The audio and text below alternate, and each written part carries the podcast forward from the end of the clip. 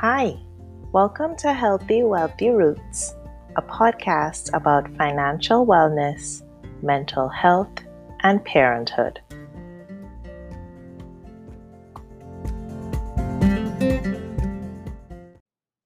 I love unique ideas. I love things that people do that most other people don't do, but that really work out in the end and that are productive. And the concept of a money date is one of those ideas that once I heard about it, I was like, oh my gosh, this makes complete sense. I love this idea. I'm going to include links on the website for today's episode including a CNBC article from a few years ago. Um, a self made millionaire named Kyle Taylor, he talked about how he does money dates. And he uh, said in the article that every Sunday I sit down for an hour. I look at my spending the week before and think about what changes I need to make in the next week to hit my goals. I make it fun. I make a good meal. I have a glass of wine. And the article went on to say the simple habit has helped him go from broke to wealthy in just a few years. I don't know that it's necessarily the good food and the wine that's made him wealthy.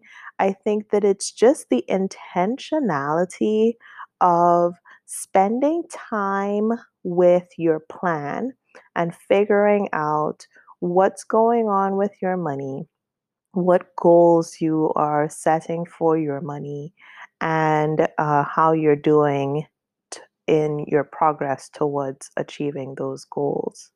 The thing about money is money has no feelings. We have feelings, we have emotions, and we tie a lot of emotions to our money.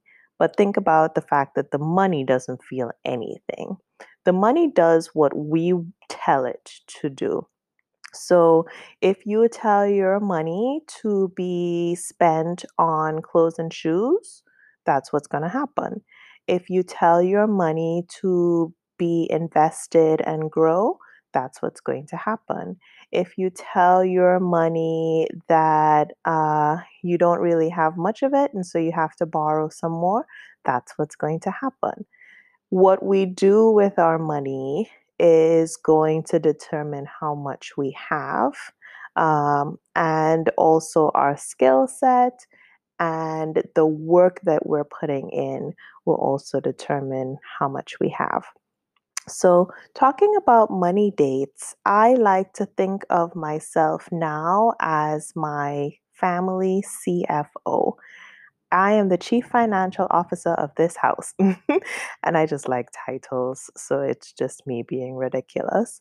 But CFOs for companies keep an eye on the money, keep an eye on the budgets, keep an eye on the trajectories, and know what's going on at all times. And that's what I am trying to do for myself and for my son as well. The thing is, the whole concept of going on a date is a lot more fun of an idea than sitting down and having a budget meeting. Can you imagine? For anyone who attends budget meetings for your job, I am so sorry. That just sounds very boring to me. I'm just imagining a bunch of papers and charts and droning on and on. And it, I'm just falling asleep just thinking about it. But that's not what we are here to do. If you make an activity that is typically dull and boring fun, then you're more likely to be actively engaged in that activity just like uh, people who set goals in terms of like working out and so on, if it's more fun, if it seems really appealing, then you're more likely to do it. That's one of the um, pieces of psychology behind the success of Peloton. It's fun, and so you're more likely to do it.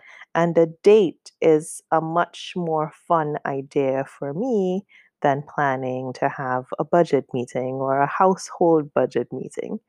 Um, you don't have to call it a date. You can call it whatever you want to. You can say you're having money brunch if you're into brunch like I am, you can say whatever you want to say. Uh, how often should you have these? So that really depends. Some people need or want to look at their money on a weekly basis. Some people plan way ahead. I know a few people who actually do their budget annually. And so they break down for each month how spending is going to go, and that works for them. For me personally, I like to do monthly. Uh, some people do quarterly, uh, which is in line with what a CFO would do at a company, do the quarterly review. And so it really just depends on your comfort level and how often you feel like you should be keeping an eye on things. When you go on a date with someone, the whole p- point of the date is to get to know that person, and you get to know that person by doing something with them. So you go out to eat or you go and do an activity. The same thing applies here. The goal is getting to know your money and you're doing it through some kind of activity. And the activity is going to involve pulling up your accounts, um, figuring out the numbers, and we'll talk about that in a minute. Whether you're using spreadsheets or any of the apps that I have mentioned previously, the most popular ones being Mint, YNAB, which stands for You Need a Budget, um, Personal Capital for tracking your net worth. Those are some examples of the apps that you can be using to help you keep track of what's going on with your money. So, set a goal for your money date. Uh, for me, because I do mine monthly, I usually have mine at the end of the month, a couple of days before the end of the month. I am usually taking a look at how much was spent that month, where I am in terms of my progress towards my debt payoff, which I talk about on this podcast, uh, as well as my net worth tracking. So, how much has my net worth increased over the past month, um, as well as just in general, my bigger goals. So, on this podcast, I also talk about the fact that I am in the financial independence community, and so tracking towards that. Um, and then the smaller picture is taking a look at um, the month ahead. So I'll break down how I do it in just a second. But for you, you want to set a goal for your money date. Are you just going to do budgeting and outline where your money is going to go for the next two weeks or the next month? Or are you going to set a bigger goal, like a savings goal? Okay, well, I want to buy a new car or I want to start saving for a house. How much am I going to be able to afford? How much will I have to save in order to get there? Whatever your goals are, you want to make sure that you're very specific about it so that you don't get sidetracked. So, this is um, what you will want to do. You want to make sure to start off with how much money you have coming in, how much you, money you have right now. Um, and for you, that might look different than it does for other people. For some people, they just have one source of income. For other people, they have multiple. And one thing to remember is there are things that we may not consider sources of income that actually are. So if you get paid alimony or child support, that also counts as a source of income that should be included in any kind of budgeting. Um, with the pandemic stimulus payments, that counted as a source of income. For people who have multiple jobs, being able to keep track of how much money is coming in for each of them so that you can figure out where that money should go. Another thing to keep track of is your expenses. Uh, if you're not used to doing this, one of the things that I recommend often is pulling your last month's bank statements so that you can see where your money went, particularly if you use your card to pay for things. Um, and Mint also helps with keeping track of that as well, Mint and YNAB actually. If you spend most of your money in cash, that makes it a little harder to keep track. But what you can get in the habit of doing is keeping a little notepad and writing down every time you spend cash and how much you spent and where you spent it. Uh, I also mentioned um, keeping track of your goals. So that's another part of the date where you take a look at what your what goals you have already set and figuring out where you are in terms of um, the goal that you're trying to achieve. So if you're trying to save up a certain amount for that new car or a vacation or whatever the case might be, checking to see how much you have saved towards that goal. Or if you're trying to invest a certain amount, checking to see how much you've invested towards that goal. If you're paying off debt, how much have you done towards that goal since your last um, money date? Another thing to um, remember is that yes, you have current goals, but you can also add in new goals, particularly as your financial health improves.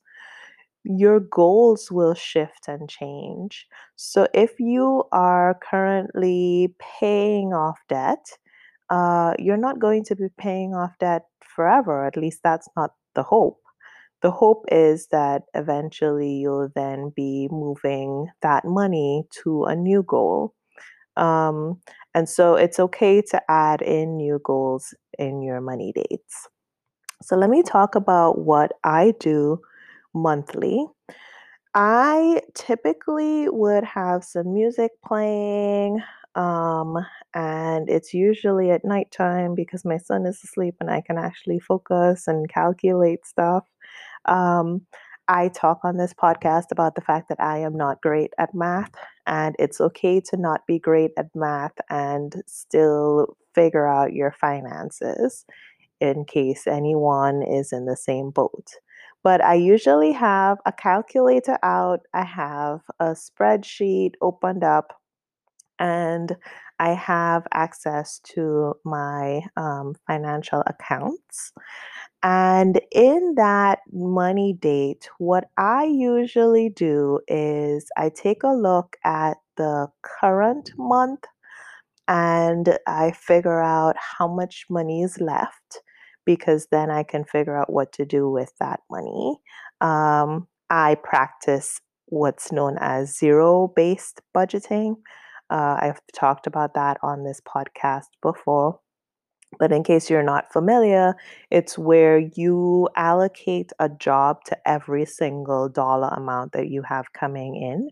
So that ideally, at the very end of the month, right before you get paid, all of that money has gone somewhere, whether it's paying debt, saving, investing, spending, um, donating, all of that. So, what I do is I take a look at where money went the previous month, if there were any unexpected expenses, making sure that those have been paid and that there is a plan for covering anything that popped up. Uh, I also calculate what the income is going to be for the new month. And I like the idea that it's a brand new month. I'm starting fresh with the finances and it's a clean slate. And then I outline, because I'm doing zero based budgeting, I outline all of the areas of expenses and how much will go into each area. So how much will go into the house, how much will go into daycare, how much will go into groceries, gas, insurance, um, the debt payoff, um, going out and having fun because you still have a life, uh, all of those things. And once I've outlined and created my zero based budget, I make sure that everything is added up fine and that I did not miss anything that usually requires me calculating a couple times just to make sure. and once I'm okay with the budget, that's the biggest piece. Because I am doing a debt payoff, I include taking a look at the debt payoff in my monthly budget um, date. And I will update my numbers for each of the account balances, how much I have left to pay off. And that allows me to know how on track I am to paying off the debt. I use the website unbury.me, U N B U R Y.me. And on that website, it allows me to put in the account balance, the um, interest rate, the amount that I'm paying, and it lets me know when I'll be um, completely debt free.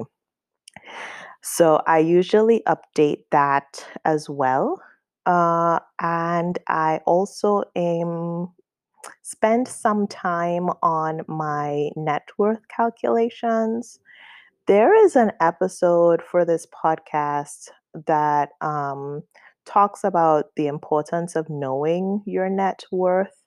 And this is not something that I really paid much attention to before I got into personal finance, but I definitely see the value in it now. It's hard to know where you're going if you're not keeping track. And um, for some people, their net worth is negative, and that's because they are paying off student loans or have a really big mortgage. Those are usually the big reasons. For some people, theirs are just positive. For some people, they have a big net worth. If you think about like celebrities and millionaires, your net worth is how much you own or how much you have in assets. So that would be cash, savings, investments, the value of your house. Some people include the value of their car, minus how much you owe. So the balance is remaining on any debts, any mortgages, any loans. That will tell you what your net worth is. And so I track my own net worth using personal capital. Uh, there's also another app called My Net Worth. Um, and I usually plug in the numbers to see okay, well, am I making progress towards my goal? Because for me, the ultimate goal is to increase my net worth over time. I wouldn't want to decrease it, right? The plan is financial health. And if you're financially healthy, things are generally in- increasing uh, in terms of your net worth. So that's usually how I spend my money date. Again, I take a look at my budget. I plan my zero based budget for the month ahead. I update my debt payoff and I track my net worth. And that really helps me feel prepared for the month ahead um, and it gives me an idea of what to expect. And it also tells my money what its job is going to be for the next month. So I hope that this has been really helpful. When you're planning to do this, you can do it on your own. You can also do it with the people that you live with. If you have a partner or a spouse, they can be involved in the money date if they'd like to be. Uh, ideally, that helps because then everybody is on the same page. I will include more resources on the website, so make sure to check that out. Thank you for joining me today. You can check out the website at healthywealthyroots.org. Most of the episodes have additional resources on their very own page on the website. You can also follow me on Instagram at Healthy Wealthy Roots as well as on Clubhouse at HWR. Remember, our future grows from healthy, wealthy roots. Next time, I'm going to share with you everything that I did not know about my credit score. Everything from what goes into making up your credit score and all of the ways that you can benefit from having better credit. I'll also talk about some of the ways that you can improve your own credit score. Tune in next time. This podcast offers only a look at what I'm doing and is not meant to substitute the results you can get from working one on one with a professional.